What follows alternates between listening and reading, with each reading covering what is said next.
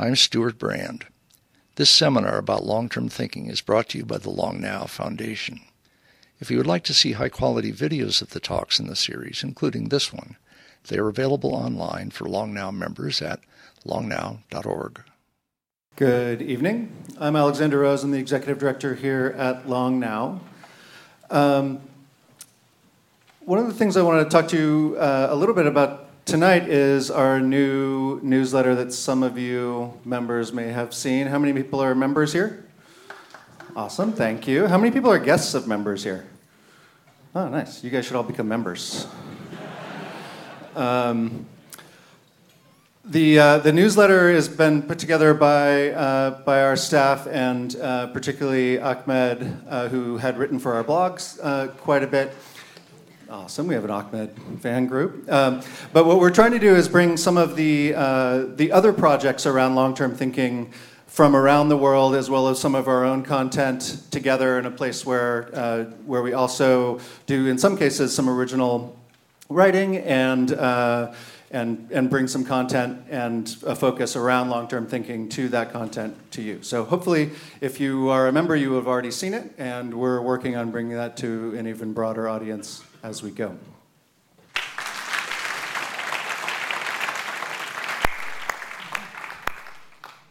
Ten thousand year time frame, ten thousand years back, ten thousand years forward seems like a long time, and we find that we keep finding or getting the kind of framing that we want from astronomical time, things that happen at planetary pace, cometary pace, eclipse pace.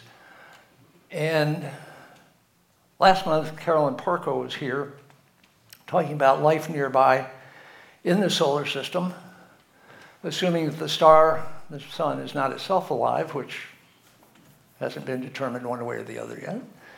There's a book called Star Maker by Olaf Stapledon, which uh, raises interesting questions. She was focused on Enceladus, one of the moons of of Saturn that makes plumes coming out of what looks like underwater ocean that who knows she was hoping we could put a lander there and it might be raining microbes which might be our kind of life or a different kind of life. Pretty primitive. Not entirely a certainty yet. So is there any place in the solar system that we know has life and what's going on with it Ask an astrobiologist. Our speaker, David Grinspoon.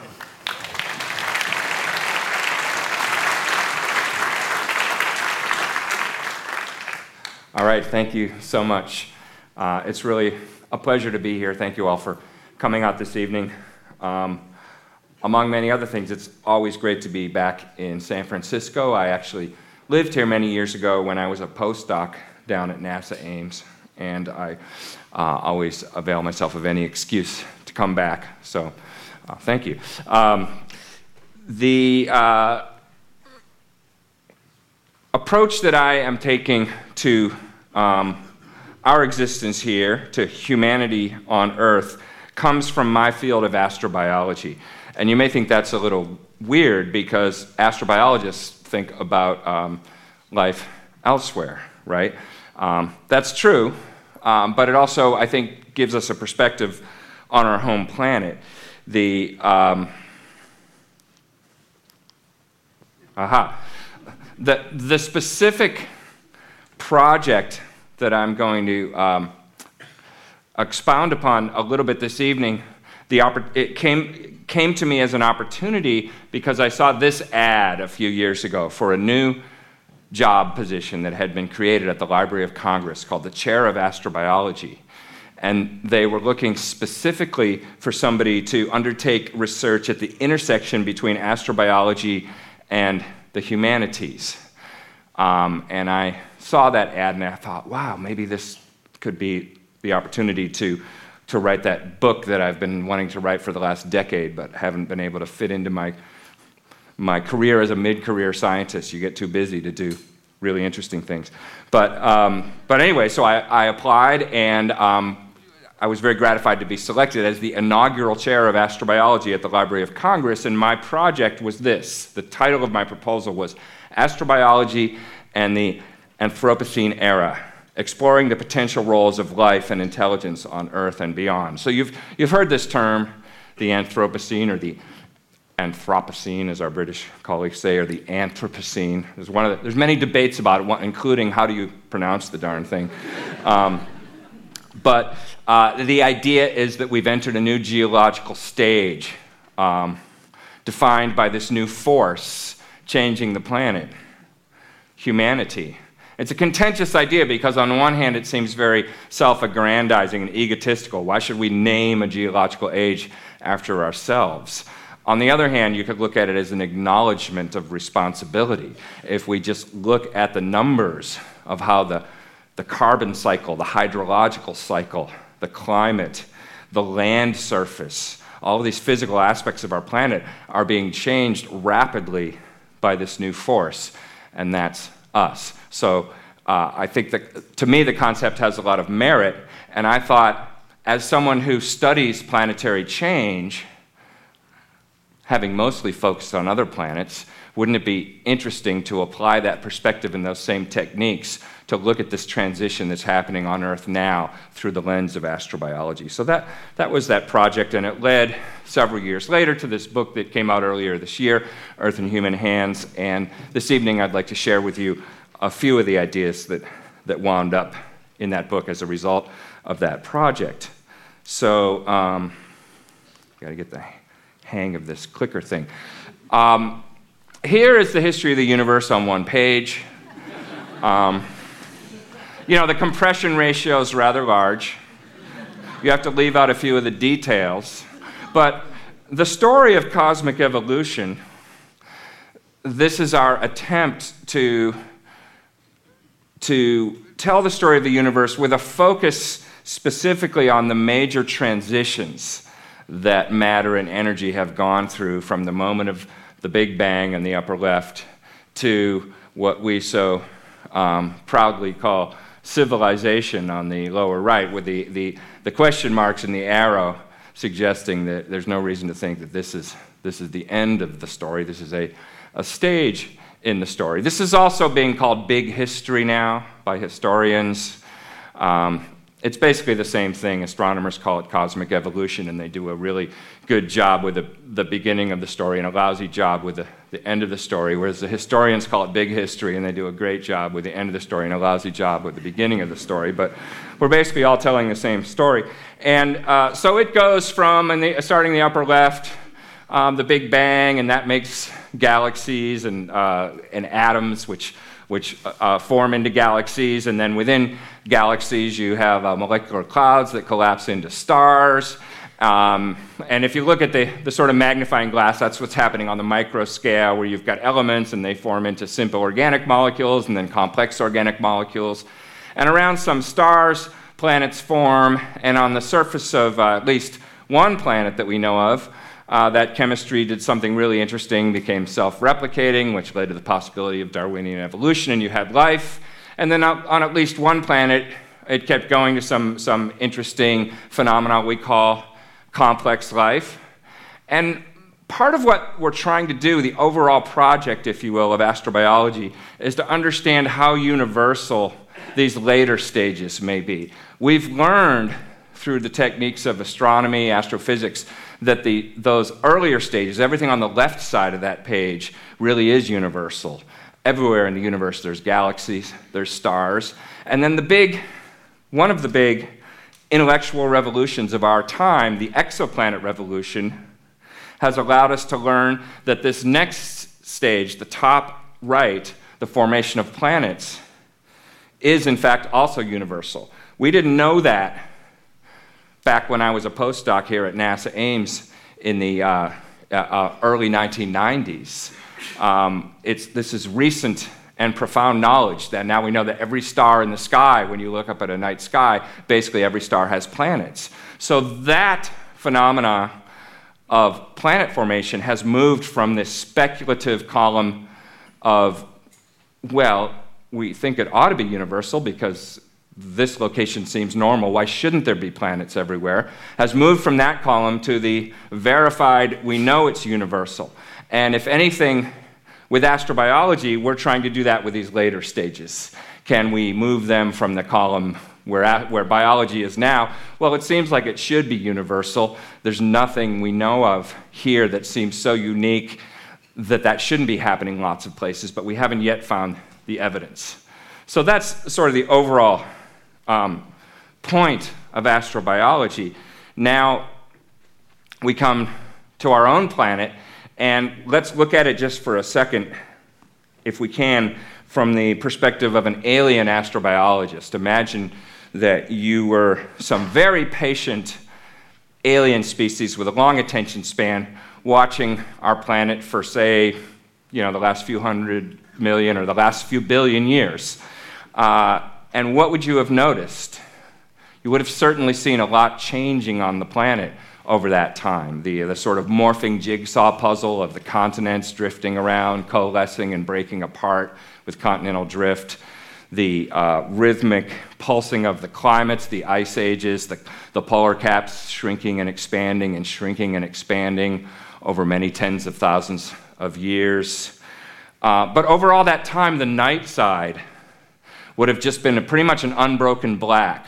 Maybe there'd be occasional lightning flash, splash of aurora. And then, about 400 million years ago, when the continents became forested, you would have seen the occasional forest fire. But other than that, the night side would have been an unbroken black all those billions of years until just very recently, boom, what's this? There's definitely something new and something very strange going on on this planet. So, how can we characterize that? Uh, the one way we think about deep time, of course, you've seen this, is the geological time scale. Um, this is a cartoon form of it. And over on the right side, these epochs, these are the um, one of the smaller ways that we break up time. And the Anthropocene has been proposed as a new epoch to follow the Holocene, which we've been in more or less since the last ice age. And it's okay if you can't read all the fine print on the right there. In a way, that's sort of the point that those, those epochs come and go. They're not, from the Earth's point of view, they're not that big a deal. They represent fluctuations in sea level, minor extinction events, change in climate, but, they, but really epochs come and go all the time. But as you go over to the left side of that chart, you get into larger and larger demarcations of time. And all the way over on the left, you see the eons. The eons are the, the really profound transitions in Earth history, are the eon boundaries. There have only been four of them so far. One thing I propose in my book, and I'll come back to this a little bit later, is that we may be seeing not just a epoch boundary with the Anthropocene, but something much more profound, the beginning of a new eon. Now, why would I say that? These eons represent major transitions in Earth history, where before and after Earth was a completely different planet. And each one of them is a transition in the relationship between life and the planet. So, for, uh, for instance, the Hadean on the bottom there, that literally means hellish. And uh, you would not have wanted to be alive on the planet then. There, there, uh, there was no life because it was all asteroid impacts and volcanoes and steam and magma.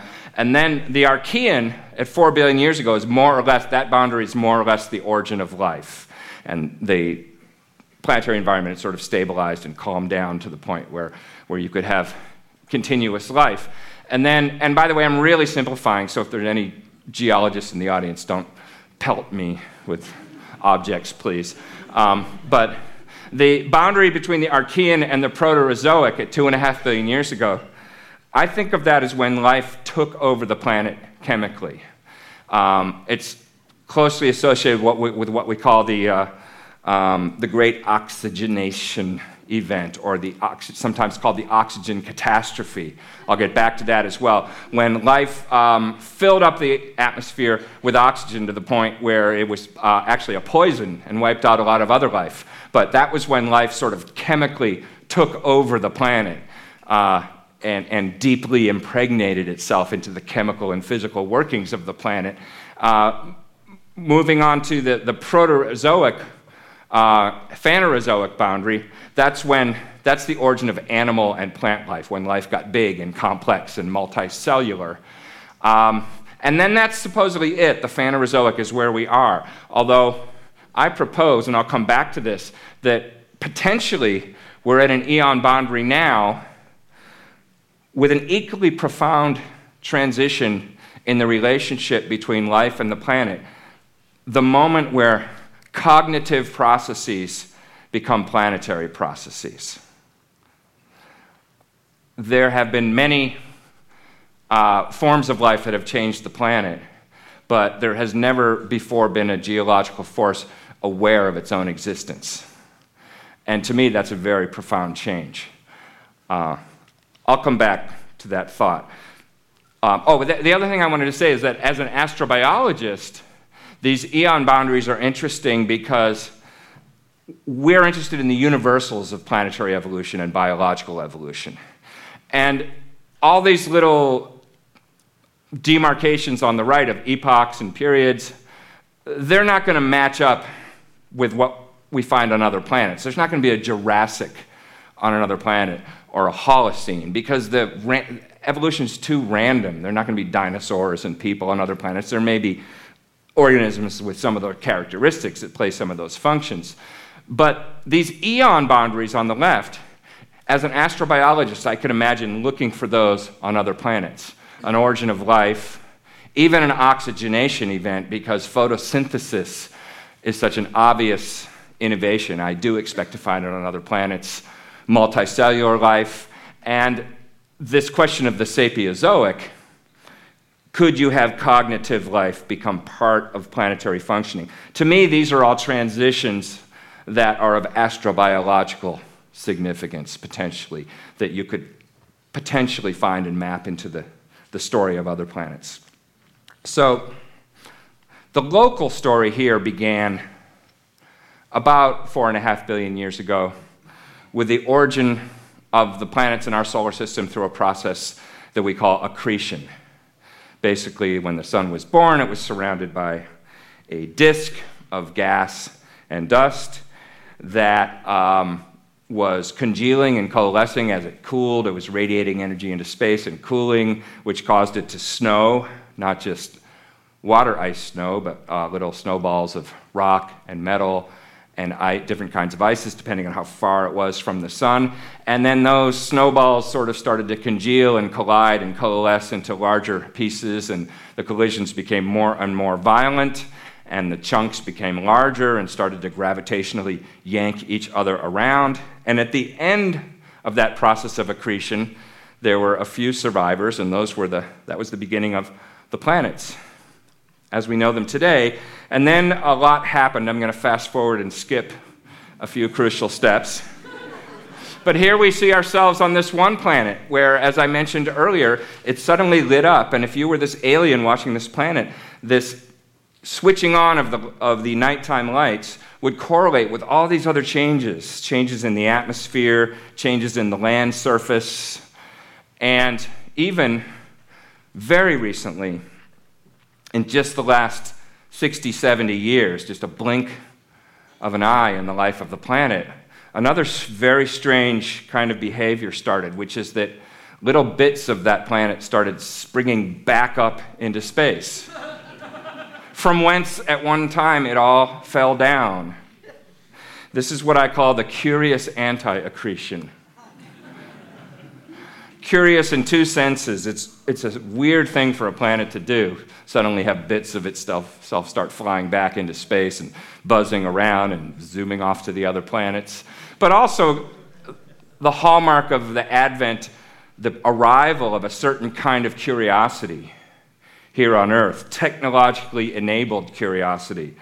Um, going out to the other planets, seeing what's there, radioing home the information that these little robot emissaries find.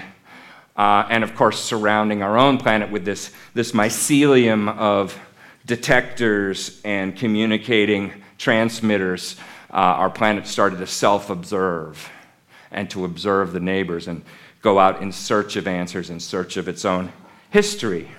And largely, that's what I've been involved in for my career as a planetary scientist is modeling the histories of other planets, and I've been fortunate to be part of a few teams of uh, people that have proposed and built and flown spacecraft to other planets uh, to learn things about climate history and catastrophic change on planets. That's sort of, sort of my day job.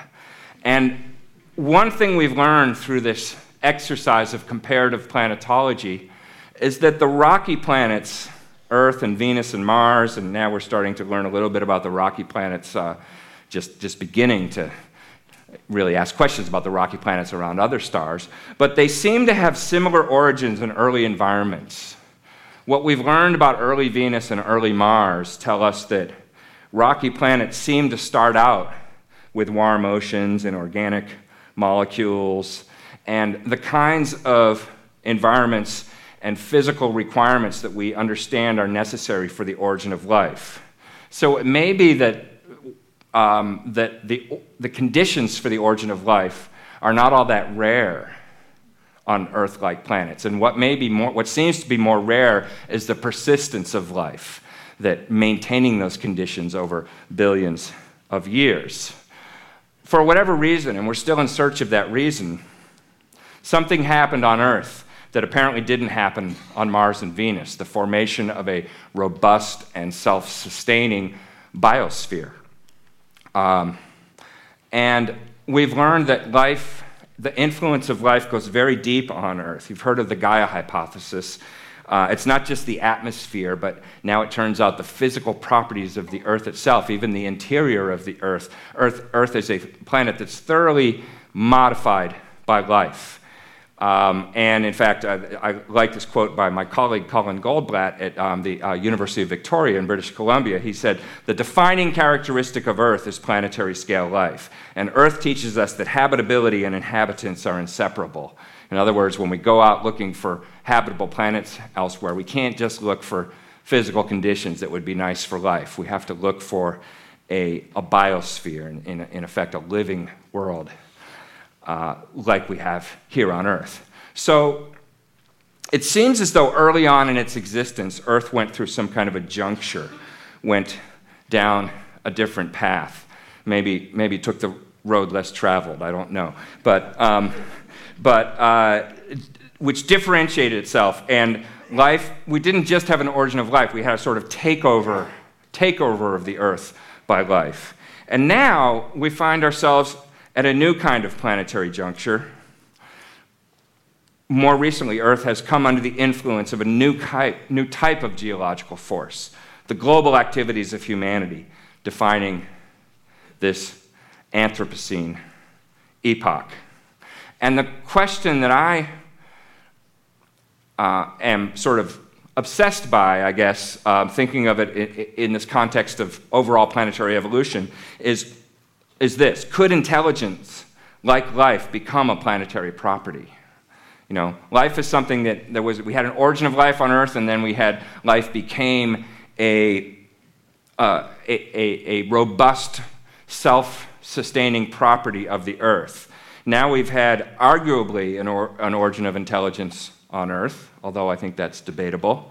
But um, the question is, or one question is, when we think about longevity and, and persistence, can this become a planetary property? Can the fact that cognitive properties, cognitive processes are now affecting the evolution of the planet, can that become some kind of a self sustaining and robust property of the planet? Now, going back in planetary history a little bit, I mentioned this briefly, but we are not the first species to come along and radically change the planet you could even say that we're not the first species to come along and, in the quest for a new energy source, exploiting that energy source, polluting the atmosphere profoundly to the point where mass extinction and climate catastrophe ensued, that's been done before. You know, nothing, nothing's so hard to be original these days. Um, Every idea, every idea has been had. But so these guys, these little guys, the cyanobacteria, they look innocent enough, don't they? But a couple billion years ago, two and a half billion years ago, they discovered this new energy source, solar energy, and started to do, uh, solar, uh, started to do photosynthesis very efficiently, whereby they're breaking up water and CO2 and spitting out the oxygen and making organic stuff to, uh, for metabolism. And that oxygen is a highly toxic gas to organic matter. Oxygen reacts violently with organic matter. And this was when it started to build up in the atmosphere that was poison and led to extinction of a lot of species, all the species that couldn't sort of hide in the mud or in a, what we call an anaerobic environment. Uh, were wiped out. Now, of course, that seems, sounds weird to us because we love oxygen. I know I do. Good stuff. But that's because we've evolved the capacity to take advantage of those violent reactions between oxygen and organic matter. In every cell of your body, there are these little power plants that, uh, that metabolize, that, that, that um, do a sort of controlled burn of organics with that oxygen and store up the energy in these phosphate bonds, and that's, that's how we live. So before we evolved that capacity, this was catastrophic. Not only that, but it probably led to the greatest climate catastrophe the Earth has ever known. There's something called the Paleoproterozoic snowball Earth, where um, Earth was completely covered uh, in ice and could have almost led to the extinction of life on Earth. And we think that happened as a result of this pulse of oxygen wiping out the methane that at that time was supporting the greenhouse on Earth and caused a climate crash. So, um, not to belabor this, but we're not the first species to come along and sort of wreck the planet. But obviously, there's something different going on now. What is that? It's another way of getting at this question of what kind of a planetary phenomenon are we? So, um, we're not the first species to cause, global change, but clearly, we're not, uh, we're not bacteria. You know, we have some some sense of responsibility. So, what exactly have we got the cyanobacteria didn't? And, you know, a lot of people have attempted to address this, this question of uh, human uniqueness, and we talk about things like language and tool use and art and technology. And, you know, there's a long um, history of, you know, a lot of these you can find exceptions. Um, but collectively, I think we can agree that, that um, these um, kinds of human qualities, including the, the sharing of cumulative knowledge over generations.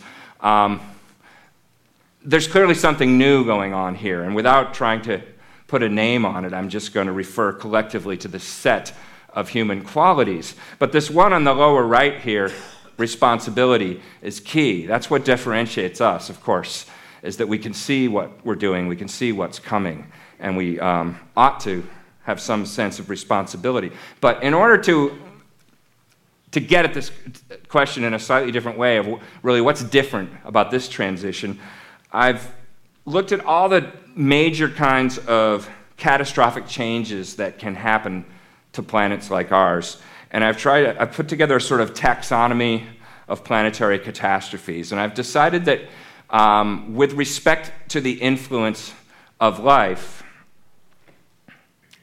oh yeah, forgot about this slide. Um, so, so we can ask cumulatively are these qualities adaptive or an evolutionary dead end? You know, we're very proud of our abilities, but we're not completely convinced that um, this experiment's going to work here, right? So we can ask is this an evolutionary dead end or some kind of potential gateway to great longevity? If civilization is now a planetary process, what are its prospects here and elsewhere in the universe? So, one way to look at this I've, I've put together this sort of taxonomy of types of planetary change categorized with respect to the role of life.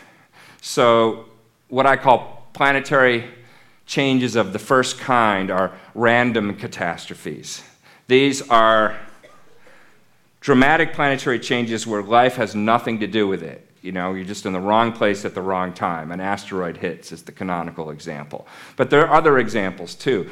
Uh, the many, uh, several mass extinctions have happened because of these, um, these dramatic changes in the interior um, convective activity of the Earth, which lead to this, this massive belch of volcanic activity, which causes climate change and a mass extinction. So these are ch- the, the changes where life is just an innocent bystander You know, this is when bad things happen to good planets.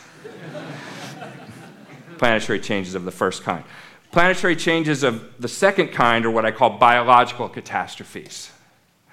And I symbolize that here by the, with the green leaf because I already mentioned the cyanobacteria and what happened when life figured out photosynthesis. These are catastrophes that happen when life is just doing what life does and uh, opportunistically evolving, finding new ways to survive, multiplying, and in the process, changing the environment, uh, often to the detriment of other species and sometimes leading to a planetary catastrophe. So there are a few other examples of this, uh, but the, uh, the, the, the uh, most dramatic example is the, uh, the Great Oxygenation Catastrophe. Now, um, the next two kinds of planetary change, this is where the cognitive processes enter into it. But I want to uh, emphasize that there are, are two different ways that, that uh, this can manifest. What I call planetary changes of the third kind are inadvertent planetary catastrophes. And I symbolize this here with traffic. Uh, this is when a species, a very, a species develops technology, begins to extend its reach, and is very clever at applying this to solving local survival problems. So clever, in fact, that they multiply and uh, spread around their planet. And having no idea, at first, having no idea they are doing so, begin to cause um, planetary scale changes. And this um, leads to what I call the, um, whoops, the Anthropocene dilemma. Having, I'm getting overzealous with my clicking, and I'm going, there we go. This leads to what I call the Anthropocene dilemma, which is uh, when you have global influence, but not any sense of global control. And it's um, cognitively, it's on the level of a child who has not yet developed situational awareness.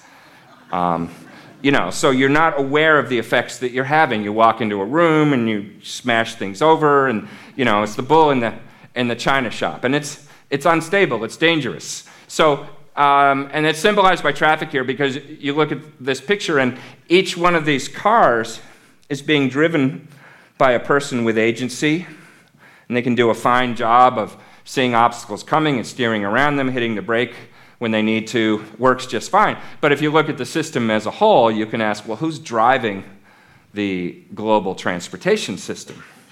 And the answer is kind of, well, nobody. So we're participating in it, but we're not um, controlling it. And when we talk about a lot of global processes, you know, we talk about the market or we talk about other, the other uh, phenomena, that we participate in but not necessarily fully control, it's often as though we're describing something external to ourselves, and yet we participate in it. So, this is what I mean by, uh, by the inadvertent kind of planetary change. And examples of this, the obvious example on the left here is the, the Keeling curve that you know about, the dramatic rise in carbon dioxide through industrial activity. Um, and this slide is a little bit outdated, it says 395 ppm. Now it's over 400. Um, you have to keep updating this slide when you give talks about this. Um, and all of the, the phenomena this results in, and I don't need to, for this audience, uh, talk at length about this. Obviously, the um, change in CO2, and this is this marvelous animation I got from the Cal Academy showing the sources and sinks of CO2 over a year, and there's actually a lot there that you can see the the uh, CO2 sort of emerging from the industrial, uh, dense industrial areas and actually being taken up by the forested areas. So it's pretty cool. And over on the right, the uh, sort of frightening decline of the sea ice. Um, and this is uh, the most concerning, but not the only, of these inadvertent kinds of changes that are uh, going on now. This is, of course, the famous ozone hole, which is also something you know about. And you can see um, starting in the 1970s, we discovered this. And by the way, we discovered this in part because we were exploring the planet Venus. And some, some of my colleagues um, were trying to figure out a puzzle in the upper atmosphere of Venus why there was not enough oxygen um, you know, Venus is mostly CO2, so it's a great example of the greenhouse effect gone wild. And there's a question of in the upper atmosphere, there should be a lot of oxygen because CO2 is being broken up by ultraviolet light, but the oxygen molecules are missing. So people were trying to solve this, and some scientists said, well, there's these experiments I saw in this lab over here that shows that chlorine um, destroys oxygen compounds if, you know, in the right situation. I wonder if that could be going on. And they uh, did some more observations and found chlorine and said, oh, aha. And then some other scientists read that paper and said, oh, well, what about all this chlorine we're putting up in Earth's stratosphere with these new um, miracle safe uh, refrigerants, CFCs? And they saw that and they went, oh, oh, wait a minute, and sort of put two and two together and sounded the alarm. Um, and then you can see the ozone hole deepens here through the 1980s, but then it starts to level off because uh, even though this is definitely a classic example of an inadvertent global catastrophe, which unchecked could have truly been catastrophic, it's also my first example of what I call the fourth kind of planetary change, which is um, intentional, intentional change. Because the story of the ozone is that um, when the scientists sounded the alarm, there was a global discussion, one might say uh, um, heated global argument about what to do about it, and there was denial, there was professionally supported denial, where experts were hired by the companies that manufactured these things to muddy the waters and put out um, what we might today call fake science, um, disputing this. A lot of the dynamics we see in play now with our um, problems with, with fossil fuels and climate played out. But what happened in this case was that um, global agreements were made. Actually, what happened was the ozone hole started opening up um, over Antarctica, and that scared people. It even scared the directors of the DuPont Corporation. And they uh, decided, okay, let's do something about this. Global agreements were made, treaties were signed. There was the, the Montreal Protocol for the regulation of ozone uh, um, destroying substances, or whatever it's called.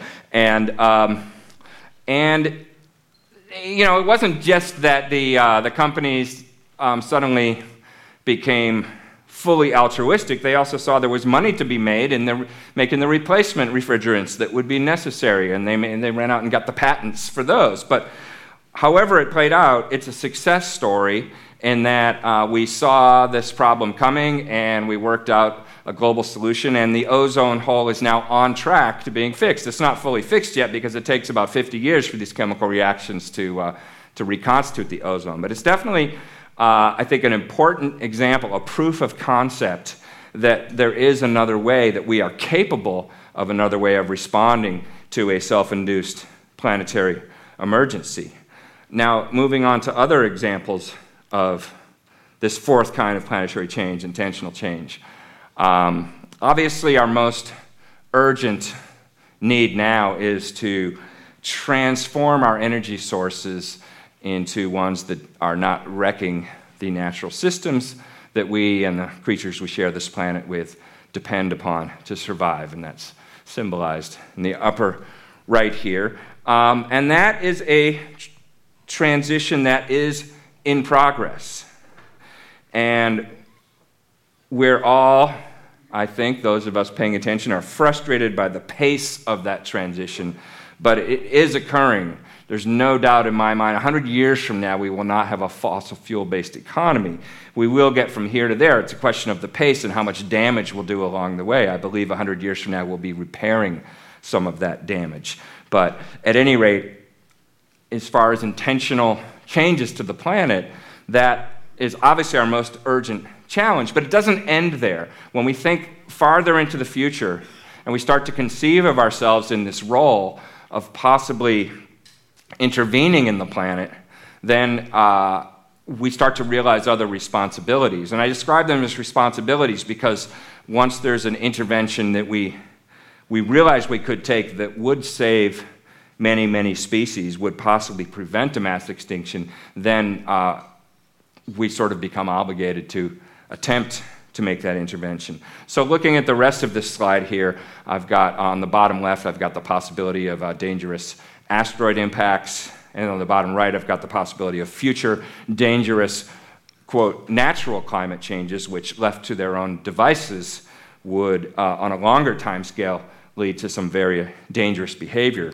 on this planet. Uh, let me expound upon that just a little bit. This is actually data. Each one of these little insect like um, objects in this swarm, each one of these is a known Earth crossing asteroid. These are all um, objects that could hit the Earth in the future.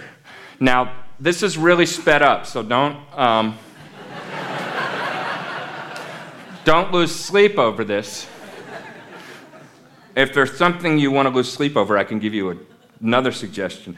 But, but the point is that this is a very real, almost actually inevitable threat if you go out on a long enough time scale that there will be asteroids that can hit the planet. Um, but the good news is we actually know how to do something about this. It's a tractable problem. Um, given enough time, and we, chances are we would have a lot of time because what we're doing now is observing these objects. And if we had a decade or a hundred years, which we probably would to see something coming, it's not that hard to go out and give something a little nudge. So, knowing about this, then I think it sort of becomes our obligation to develop that capability. And I actually think this is what I call the big payback. I think in the long run, it's quite possible that we could prevent a lot more extinction than we're causing now. We could um, prevent the next mass extinction. Uh, and I, I, mentioned intentional climate change. We think of climate as something, we often think of climate as something that left to its own devices is friendly and benign, and oh, if we would just be hands off and let the, you know, the earth as a paradise left, left to itself, it will, it will take care. That, of course, is an illusion an illusion because we've come along at an unusual time of Earth history. Our civilization, if you can call it that, has sprung up in this 10,000 year period of relatively warm and stable climate. But of course, you go out to tens of thousands of years, and that's no longer true. You, there's a, this uh, Milankovitch cycle, the Ice Age cycle, and we do not want to try to live through another ice age. Our civilization would not survive that. Um, the, um, North America was covered with a, uh, a mile thick sheet of ice in the last ice age. But it wouldn't be that hard to prevent if, we, uh, if we're around 10,000, 50,000 years from now.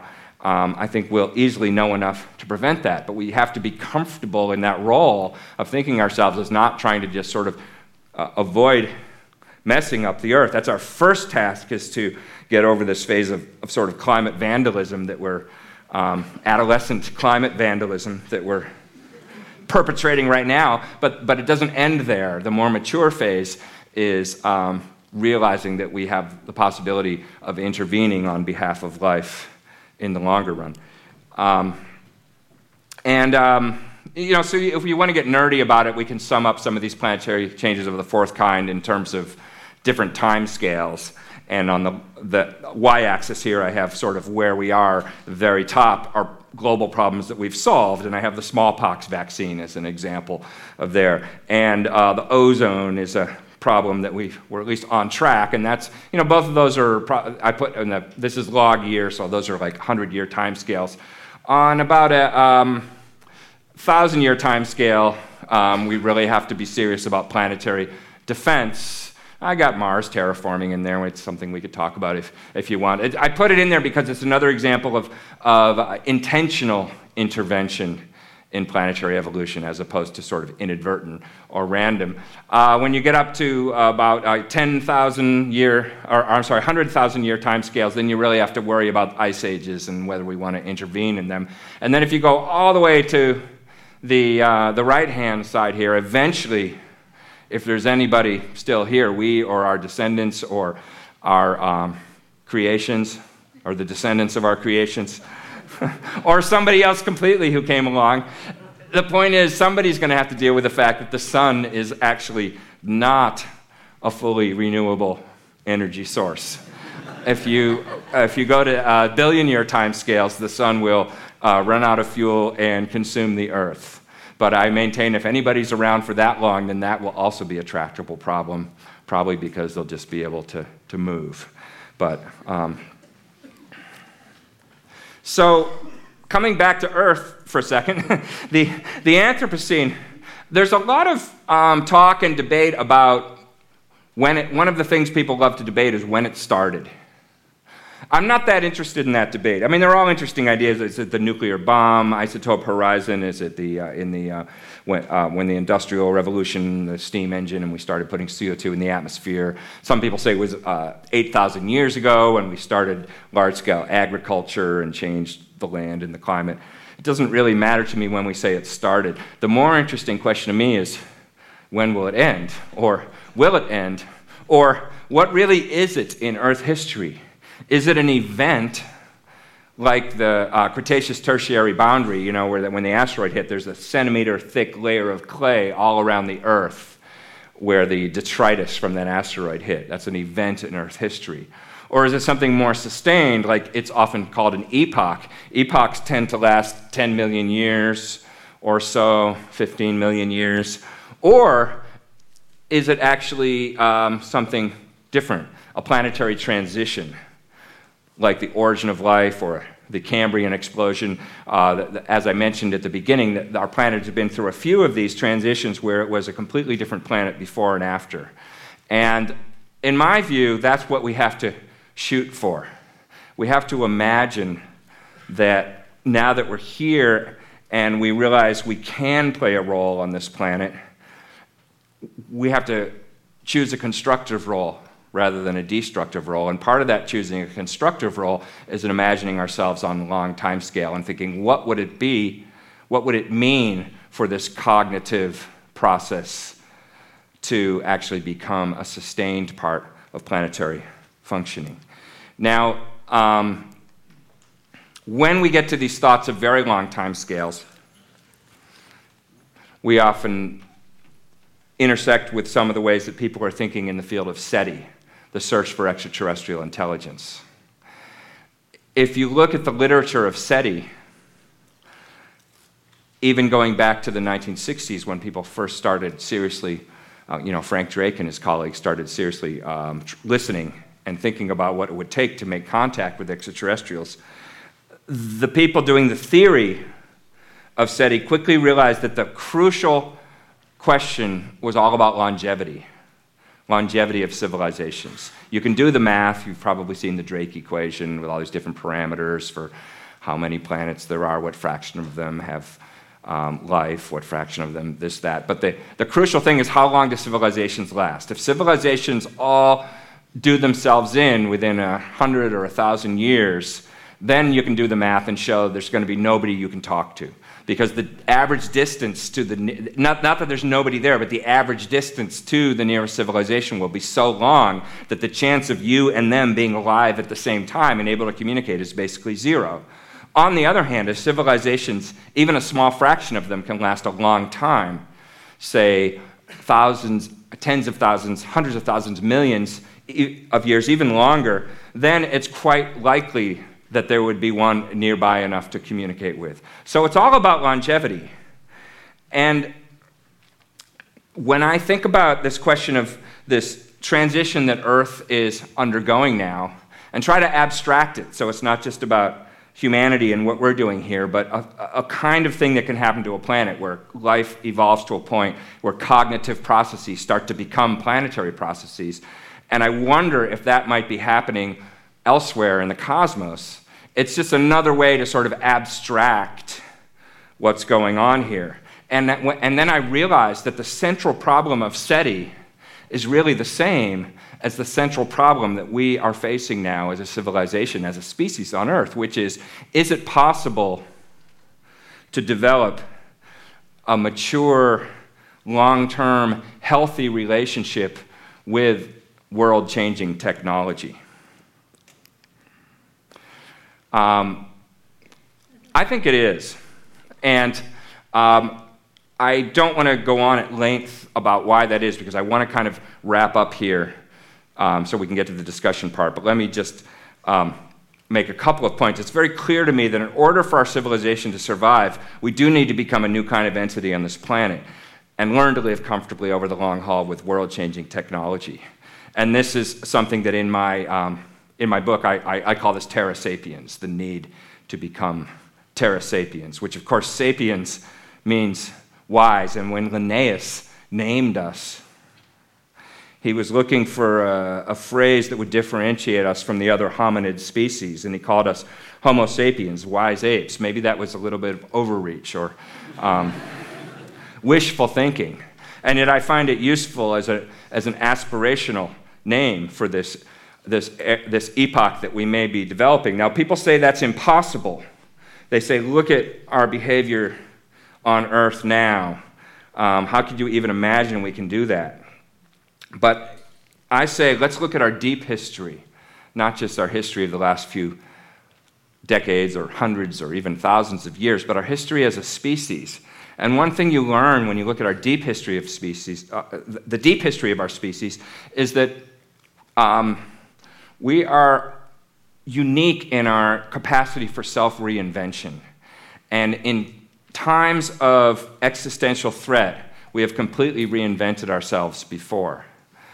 Um, and often, it's interesting, if you look at the history of our, our um, ancestors in Africa, pre humans in Africa, it's often in response to climate change that we've invented and refined new capacities for survival. This uh, map here on the left, um, this is a place called Pinnacle Point uh, near the southern tip of Africa. And it's the place where a lot of uh, anthropologists now think that the origin of modern humans may have taken place. There's an archaeological site there where it seems as though these were the survivors when the human race, or, or the pre humans, almost went extinct. About 190,000 years ago, there was a genetic bottleneck, uh, and we were almost completely wiped out, down to probably fewer than 1,000 individuals. And this may be where we made our stand, Pinnacle Point. And we had to learn a completely different way of surviving because up to that point we were hunter gatherers. But there was an ice age in, in, Africa at that time. And we couldn't hunt the way we were used to because the game died out because, because, it was, because of climate change. There was nothing to hunt. And uh, the people at Pinnacle Point um, found ways to hunt for shellfish and they invented new technologies. And this is the origin of um, what is called um, long chain complex recipe technology. And what that means is these are um, technologies where you have to go through some complex set of steps uh, to produce something like uh, uh, smelting of metals or heat treatment of rocks so that the, the product that you're getting is not obvious from the ingredients you start with. The steps are, are it's long chain complex recipe technology. And it requires new levels of language and cooperation, and you have to be able to teach it to the next generation. And there also there's art here and evidence of pigments and personal adornment. So this may be where we became human. It may not be, but the point is there are many examples like this where faced with catastrophe, we reinvented ourselves and reinvented ourselves in ways that required cooperation and invention on larger scales.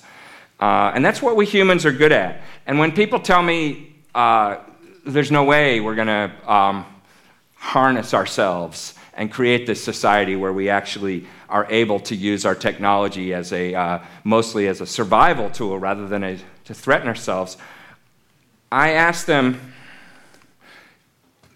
Imagine trying to describe a modern city to the people of Pinnacle Point and the way we live now. It would be very hard to do. And maybe that's just as hard as it is for us to imagine uh, Terra Sapiens, the reinvention that we uh, are perhaps um, beginning now. Um, so when I talk about the Sapiezoic eon, obviously it's aspirational. The thing is, in order for something, for a period of time, a geological period of geological time to be an eon, it has to persist not just for thousands, not just for millions of years, but for billions of years. So we can't possibly know if it's an eon. We won't know it for millions of years. And yet, to me, that's the way to think of this is that um, we're in it for the long haul like it or not, we are now planetary players. I don't believe we have the option to, know, to stop being a geological force, so we need to learn how to be a good one, how to be a constructive one. And um, one last point. the metaphors we use to describe ourselves are so often uh, negative and destructive. We're a cancer on this earth. We're criminals. We're raping the rainforest. Now, I understand the origin of those metaphors. You look at a lot of our behavior, and um, it's reprehensible. You know, are, human uh, development does tend to have a cancer like property when seen from the air. And, you know, when I hear about the, the white rhinos of Africa um, going extinct at our hand, you know, it's unforgivable. It is a crime.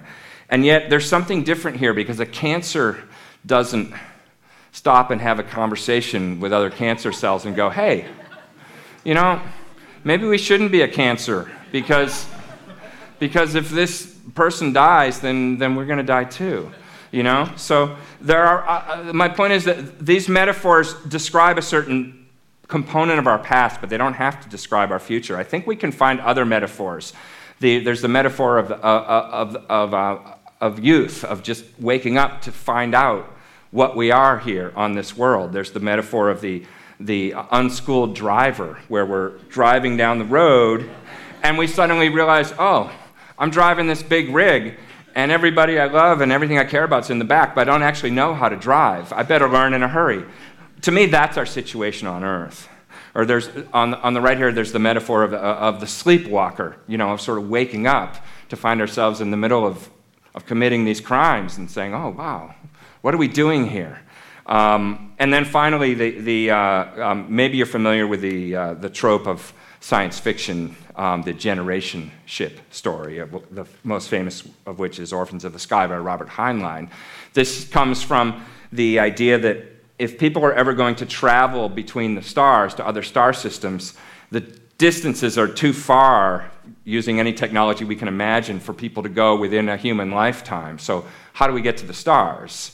Um, one way is to build these generation ships, where um, the people who arrive are the descendants, multiple generations later, of the people who set out. Um, and there's a lot of good, good stories about this. And in those stories, something always goes wrong. You know, there's been a mutiny or a revolution or some kind of breakdown. And the people on that ship don't realize they're on a generation ship anymore. They think this is just the world. And then our protagonists, our heroes, they figure it out. And they go, oh, wow, you know, they find a porthole and they look out and they see the stars, or they find the control room and they go, wow, we're on a ship, we're going somewhere. Um, we have to wake everybody up and, and, and, and tell them to, you know, what's going on, see our reality. And to me, that's, that's sort of where we are on this planet right now, is that, you know, we are realizing the nature of our existence on this planet, and we just kind of have to wake everybody up so that we can um, do a better job of driving this thing.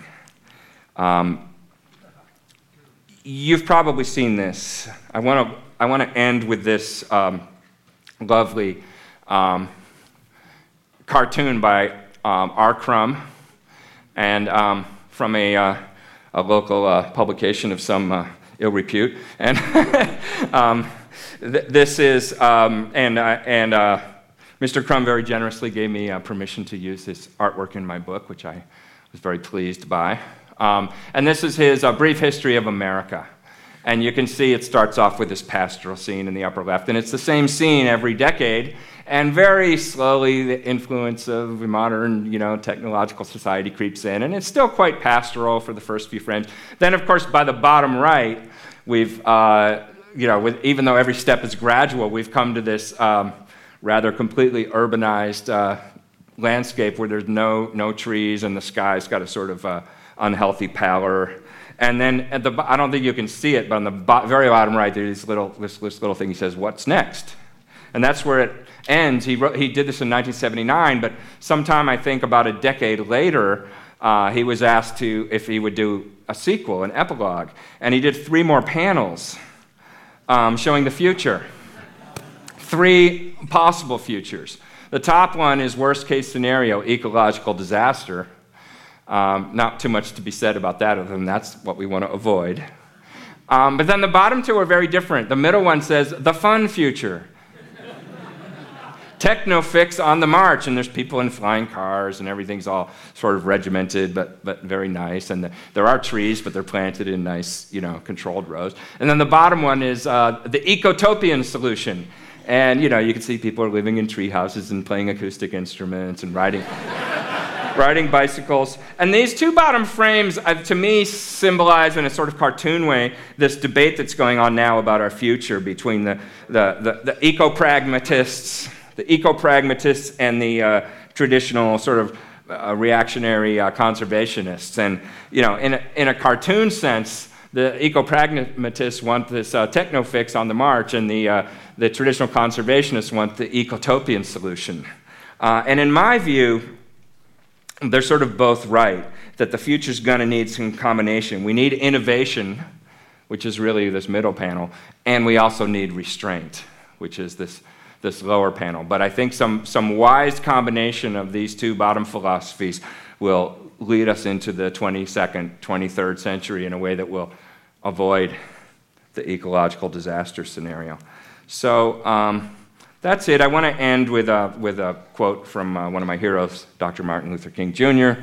If we are to have peace on earth, which I interpret also to mean if we're to build a sustainable global civilization, then our loyalties must transcend our differences and we must develop a world perspective.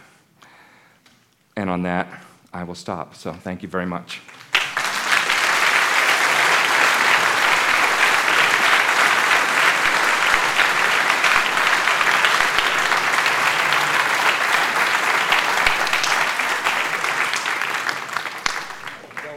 I lost? Now I've got sound. and now I'll probably destroy it. Um, I'm going to show you a photograph. First, I'll show it to everybody else. A photograph I took in July 1976, and uh, it's at JPL, Jet Propulsion Laboratory in Pasadena. And uh, we're looking at uh, coming down on a computer screen uh, what was the very first images from the Viking lander. And I'll ask if you recognize the character with the glasses who's looking at it. I absolutely do. That's Uncle Carl. yeah. Uh, Carl Sagan, those uh, Viking, landers, Viking landings were uh, seminal events in my uh, teenage life. Um, and yeah, that's, that's Uncle Carl looking at a, uh, one of the first scenes from the, uh, the Viking 1 lander on Mars, which is our first lander. Yeah, amazing. Later in that day, you know, you saw these images building, and it's interesting because they came in really mucky and then the computer algorithms cut in and started to make sense of the grays and the whites and the blacks. Made them look so nice. you could see that you were looking at the foot of the lander and Martian landscape behind it. And uh, of course, Carl was there, and, and Ray Bradbury was there, and Heinlein was there, various people there. I was there because Governor Brown uh, was there, and I was part of his entourage. And um, Carl, of course, was set up with a um, mock setup of the, of the lander, and uh, you know, various television networks are over there, of course, talking to Carl Sagan. So, Carl, what do you think? Is there life on Mars? And he says, big grin, there is now. I love it. yeah, I, I, remember that day. It, it made a so, big impression on me. yeah, what's your relation with Carl over the years? Well, uh, it's funny. I did grow up calling him Uncle Carl because he um, he was a uh, he and my dad were best friends when I was a, when I was a kid, and he was a big inspiration. Uh, uh, they were both Harvard professors at that time. That was before uh, Carl got kicked out of Harvard for. Uh, um, political activities and ended up at, at Cornell. I didn't um, know that but, happened. Well, he was denied tenure, and uh, you know, there's no official reason, but he was the student. He was the faculty advisor for the SDS, and there's a lot of speculation that that was why. But at any rate, um, so so I grew up with him um, around the house a lot, and you know, telling bedtime stories and stuff, and, and showing up with with pictures of planets, and very very inspirational figure in my life. And then later on. Um, I, uh, we ended up collaborating on some uh, scientific studies of climate on early Earth. So, um, sort of went uh, full cycle in that way. And also, you're out giving popular talks with a funny hat. and, uh, at the time, I remember a lot of scientists basically peeing all over Carl Sagan for being so popular and so engaged with the yes. public and you know billions and billions and all of this. you know, stuff, and it was easy to mock. But he did a lot of serious science. He did some serious art, like with the book Contact, which became a good movie, Contact. And I think he set in motion for your generation a sense of responsibility to be more transparent, more communicative about the science that one is doing. Is that your sense? Absolutely. No, I mean, Carl got a lot of crap from the scientific community, mm-hmm. uh, and a lot of it was because people said he was just a popularizer. Like, that was like something wrong to be speaking with, to the masses. You know, it's like uh, Galileo got in trouble for writing in Italian, right, rather than, than Latin. Um, it's, there's a long tradition of people getting in trouble for using the people's language. But um, uh, he, he was given a fair amount of crap. And, you know, some people thought it was jealousy, and maybe it was because he was the one on Johnny Carson, you know. But it was not seen as a fully respectable thing for scientists to do. But now I think people realize, as you say, much more that it's the obligation and, in fact, a pleasure of being a scientist is mm-hmm. to go out and um, communicate with people. What's the point of doing it if you can't talk about it, especially since it's mostly public funded? So he was a trailblazer in that way. He also didn't shy away from controversy with uh, nuclear winter, and mm-hmm. you know he got into some territory that um, that pissed off the powers that be a little mm-hmm. bit as well. So that was probably part of it. You know, he didn't always choose the easy path. Two questions about uh, ice ages. Um, Jim Lutz says, shouldn't we uh, invoke a small ice age to avoid sea level rise problems? It's uh, one of the old-fashioned ways that uh, sea levels are kept from rising, is to have more ice. And uh, Deborah says, in terms of the possibility of intentionally controlling climate, uh, starting off with an ice age, what's the human responsibility uh, for other life forms, in addition to our own life form? I mean, ice ages turn a whole lot of uh, living landscape into pretty non-living ice.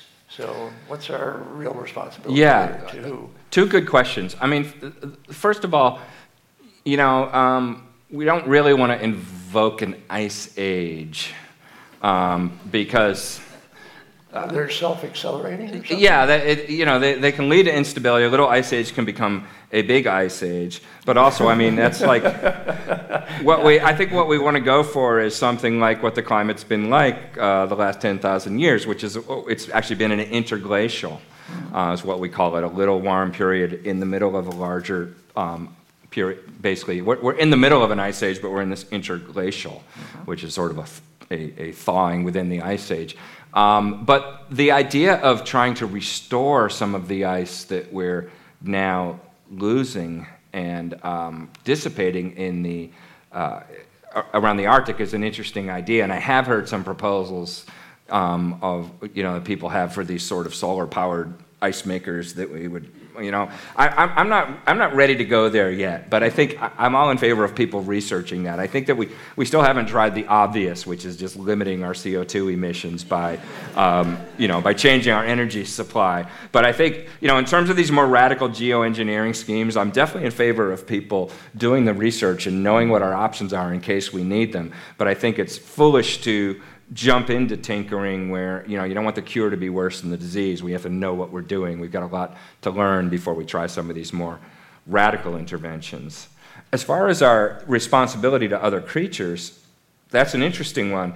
I mean, you know, there's there's the pragmatic issue that we don't want to um, cause uh, wanton extinction even for our own self-interest because we need other species. We need a healthy biosphere for just for agriculture for biomedicine for all these reasons. We don't want to live on a planet you know. And then of course there's the ethical and moral question of um, you know since we're conscious and aware of our role, um, at least to some degree, you know, then we, you know, do we want to be the species that causes a mass extinction? And so, to me, the ethical and the pragmatic kind of merge there, where it's clearly in our interest, um, both so we can live with ourselves and so we can live well to, um, to safeguard the diversity of life on Earth as well as um, safeguard our own, our own future. I think the two goals really converge couple questions here that relate to something which,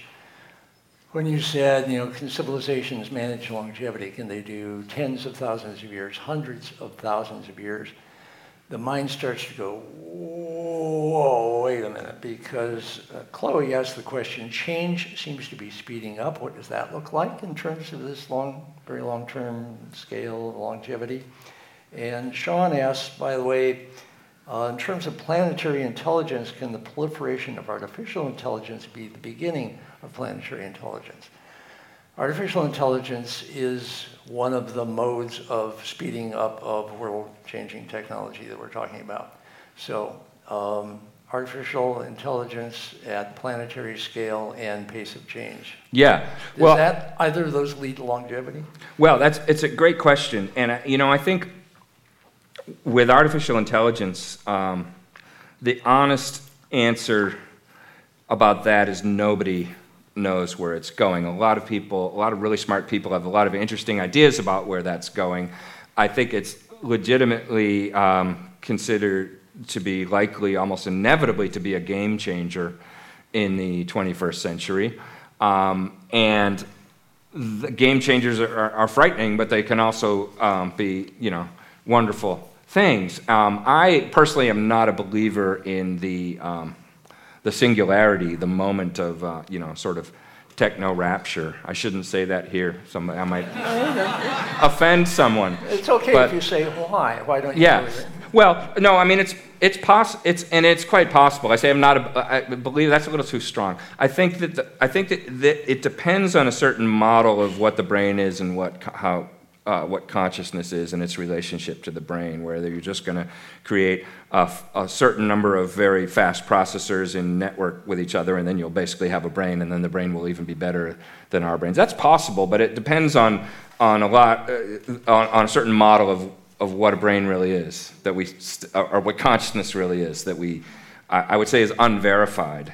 But what I do think is equally possible is that, um, that our human, and, and, and, is already happening, is that our human networks will become much better and much smarter and augmented and in partnership with the networked smart machines and could actually potentially become that sort of missing link in our ability to globally um, have some coordination in on the scales and in the ways that we need to to sort of manage ourselves smartly. So I see it um, as equally probable that, that sort of a partnership of humans and machines could become that um, sustainable entity. I think in terms of evolution, you know, you think of um, uh, endosymbiosis, the forming of organisms by partnerships of smaller organisms, and the fact that we, of course, you can look at yourself, we are collections of bacteria, not just both because of our microbiome and because our cells themselves are collections of bacterial cells. And they are still within us doing what bacteria do, and I think being pretty happy. I could see us, with the aid of these machines, essentially becoming. I'm not talking about the Matrix necessarily, or the Borg, although maybe I am, but maybe I am, but, but becoming. Uh, you know, continuing to function and feel like humans doing what we're doing, but embedded within some uh, matrix of smart machines that are kind of taking care of things in the way we need them taken care of. Mm-hmm. So um, it, it's, a, it's a very hard question to answer because it's one of these things that seems clearly to be accelerating and to be a likely game changer. And I've heard a lot of really smart predictions of what it's going to lead to. You know, I read these books by uh, Max Tegmark and by, um, oh, oh, God, what's his name? The guy that's much more pessimistic. Um, that, uh, Nick Bostrom, thank Bostrom, you. Yeah, yeah. Bostrom. And, and I read this and I go, yep, you could very well be right, but am I convinced that you really know? Nope. And, and I, that's basically my reaction to, to all of these. So. Well, I'm intrigued by your bringing up sort of the microbial perspective. You sound like somebody who was bit at an early age by Lynn Margulis. Absolutely. Uh, yep, yep. another, another big influence, yep. Carl Sagan's first wife, in fact. Yeah. And Lynn was a brilliant scientist, and she, she was right about a lot of things uh, before. Uh, before you know, she was wrong before she, and then she was right again. but the endosymbiotic, uh, that, that, that, these various creatures that were basically enemies that were eating each other uh, got inside each other and then became collaboratively much more powerful. Um, so that we have mitochondria in every one of our cells that have their own DNA because they used to be another species. And she was the great proponent of that and the realizer of that. And every time I hung out with Lynn, I would get a sense that microbes, they're swapping genes all Yeah. the time. Yeah. You know, they're doing all this, uh, you know, they're doing, uh, uh, they're figuring out quorums and then acting on the quorums and making biofilms. And the, the intensity of the interaction that microbes have, we have yet to get to. Right. But what you were just describing sounds like we are on the path to getting to that level of interaction. Well, I wonder. I wonder if that's partly um, that. That's sort of my.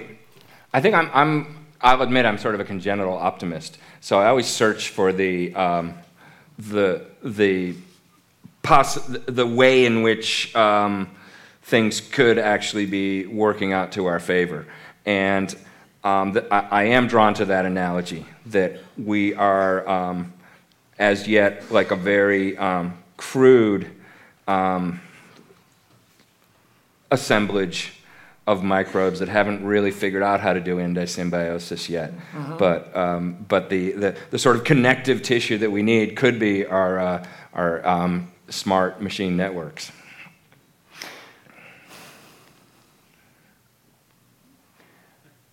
There's a transition going on um, right now from basically the accelerating power and, and power of digital code to now include the accelerating power and power of, of genetic code. And you're a biologist, an astrobiologist, but you're still a biologist. What do you make of all that?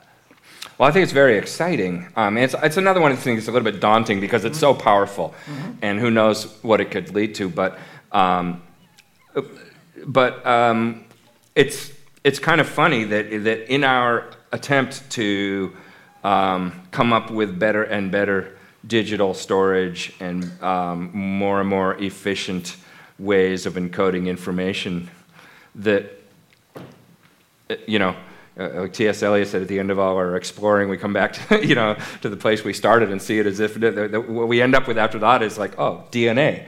That's how we should store information. You know, sort of like DNA gave us these brains to uh, develop uh, all this digital technology and made us smart enough to like come back and go, oh wow, DNA is really good storage. So, um, so I, I, I, it, it is very intriguing that that uh, that ultimately by hacking uh, we may um, empower ourselves more than just by uh, invent, inventing. Uh, um, That sort of raises a, a related question, which hacking digital code doesn't seem to bother anybody. Hacking biological code seems to bother almost everybody. What's why? What's the difference? that's an interesting question. And Maybe because um, the monsters that we can imagine are scarier than the monsters we can't imagine. That's pretty good. right? You can, uh, you can imagine all kinds of like scary variations of biological creatures. We have no idea what a machine monster would even, you know, be like. So, uh, but you're right. I mean, it, it's, it, maybe it's a kind of prejudice we have. You're good, David. uh, Dev, or maybe Day Yaganuba, asks, given our current tools, what are our best techniques to detect bio-related epoch changes in extrasolar planets? And by the way, how about uh, sapient uh, epoch changes? Yeah, yeah. Okay, so our best, I mean, there's a couple problems. One is just, you know, even if we knew what to look for on exoplanets, how do we detect it because they're so darn far away and, you know, getting any information. I mean, just the fact that we've been able to determine that they're there is a huge breakthrough. And a lot of times we can't even see them, we detect them indirectly because we see the wobble that they're moving a star around or something. So learning anything about exoplanets is going to be very hard. However, there's a new generation of uh, instruments and a new generation of scientists. A lot of the people working on exoplanets now are young, really clever astronomers who are figuring out ways. I thought when, when we first detected exoplanets, I thought, well, we're never going to know much about them. And of course, now people are applying themselves and they're finding very clever ways by looking at the light from that star when it passes through the planet that's transiting in front of it and how you know you can say something about what's in that atmosphere they're starting to figure it out. So then the question is, okay, but what do we actually look for to find life? And a lot of it goes back to um, uh, Jim Lovelock and Lynn Margulis, actually, and the idea that life creates disequilibrium.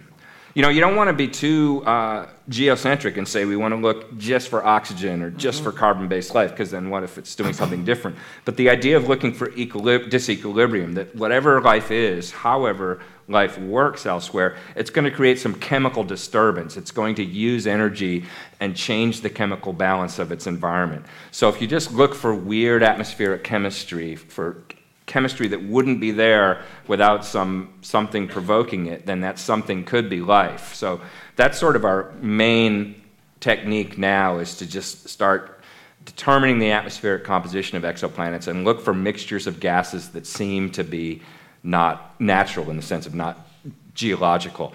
Okay, and then, so, so what's weird? What's um,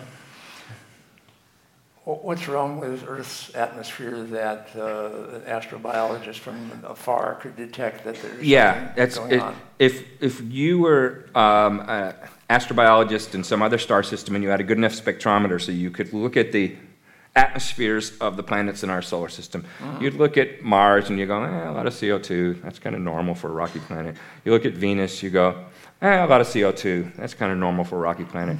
You'd look at Earth and you'd go, whoa, check this out.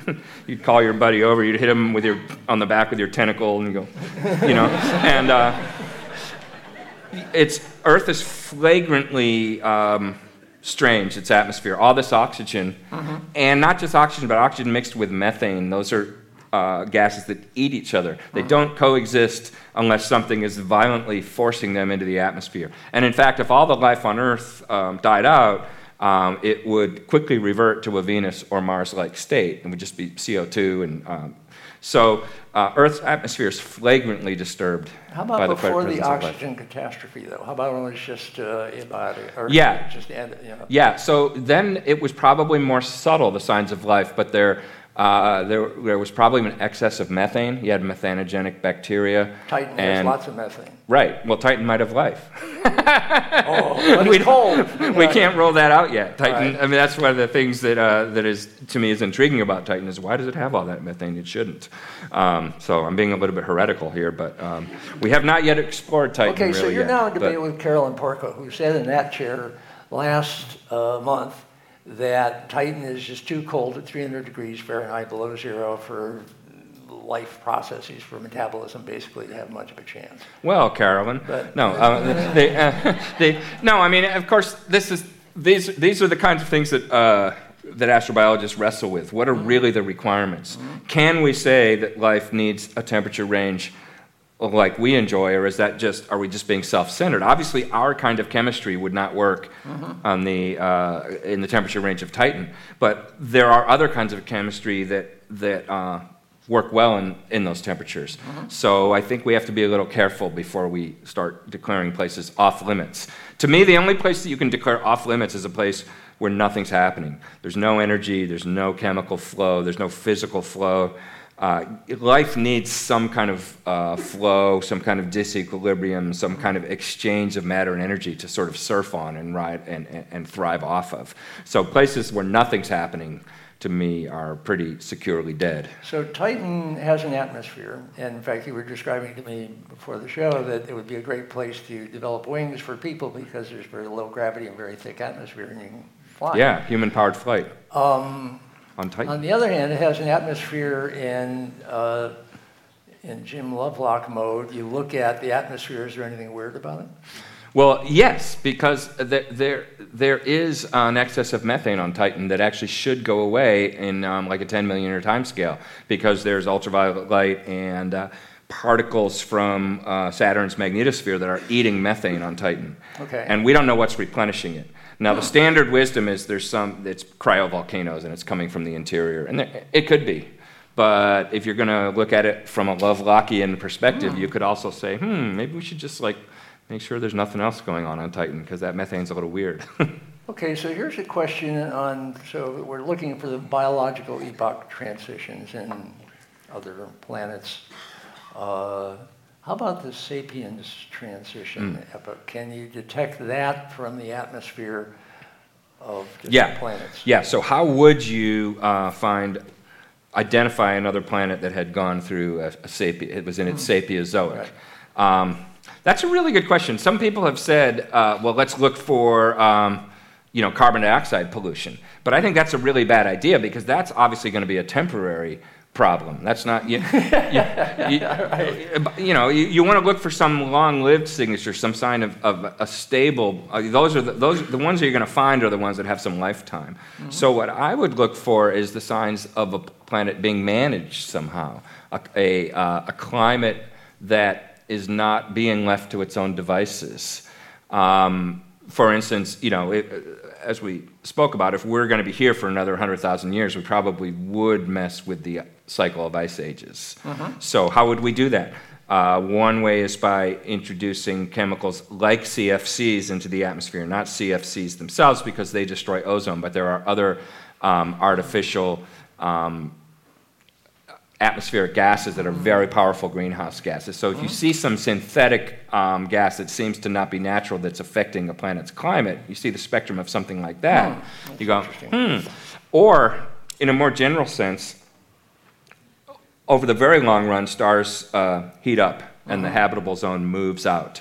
So if you see a planet that looks as though it has a climate that is preserved from an earlier epoch in that solar system's history, uh-huh. you might go, oh, somebody's been kind of like um, messing with that planet's climate. So my, my, I, I don't want to try to second guess the aliens too much because I, you mm. know, I just think, but I think that as we look for biosignatures, which is uh-huh. what we're starting to do, we should also be on the lookout for technosignatures. If we uh-huh. start to see weird atmospheres, we should at least consider that as one of the um, causal agents. How weird can life get? I mean, it's pretty weird. Uh, that's a great already, question. Yeah, The, the yeah. range here, extremophiles, and all this kind of stuff. That's a great question. You know, because as astrobiologists, there's, we have this sort of nested set of assumptions that we make, and we really don't know how good any of them are. Mm-hmm. We often assume that life needs carbon and water. Mm-hmm. Now, maybe it does, because that's certainly a good way of doing it, and people haven't imagined fully other ways of doing it. But maybe that's just looking for our keys under the lamppost, you know, uh-huh. searching, searching for what we, uh, uh, uh, under the light, you know, searching for what we know. And maybe the reason why nobody's imagined a, another, you know, fully realized system of biology is because our imaginations aren't good enough. Nature has a way of solving problems that, you know, we, we, tend to learn things through exploration, not through imagination. This is true when we, when we explore the solar system. We didn't think there were going to be volcanoes on Io until we got there. In fact, we knew why there couldn't be. We and then once. were, we thought there were going to be canals on Mars. That's right. and when we get there, we figure out why what we knew couldn't be there could be there. We come up, you know. So I, I suspect it much it'd be much the same with life. So so we assume it has to be uh, carbon based. Maybe it doesn't. We assume it has to be uh, chemical. Maybe it doesn't even have to be chemical. Maybe in a more general sense, any kind of physical process can create, uh, on some scale, self perpetuating structures.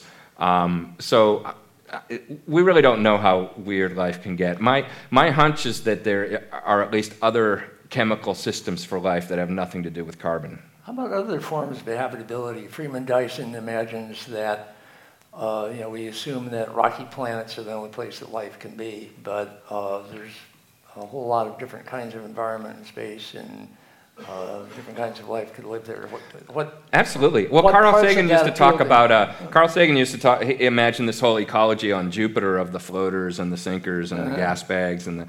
You know, I, I in my view, any place where there's interesting chemistry, and by interesting I mean uh, flows of you know disequilibrium, chemicals that can react together and um, produce energy, which then can produce structures, is a possible habitat.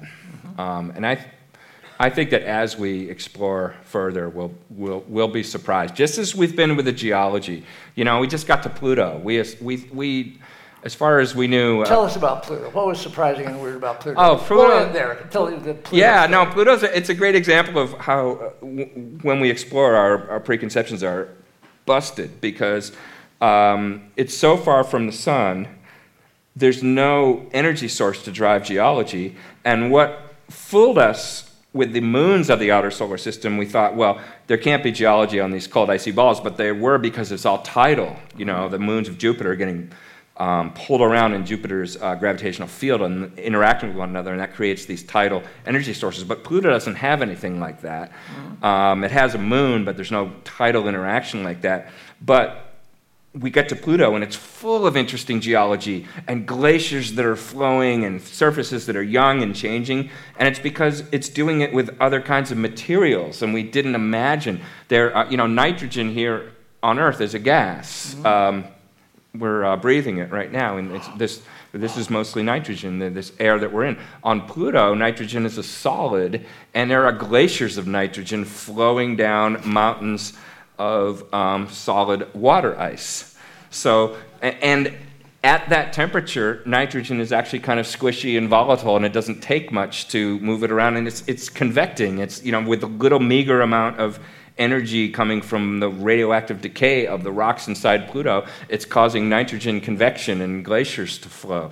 So, um, this is all by way of saying that, uh, you know, every time we expect a place to be uninteresting, it's because it's our perspective of, of not being able to imagine what nature's doing out there. That's true about geology. Now, if I had to guess, it will also be true of biology. Here we go. Thank you very much.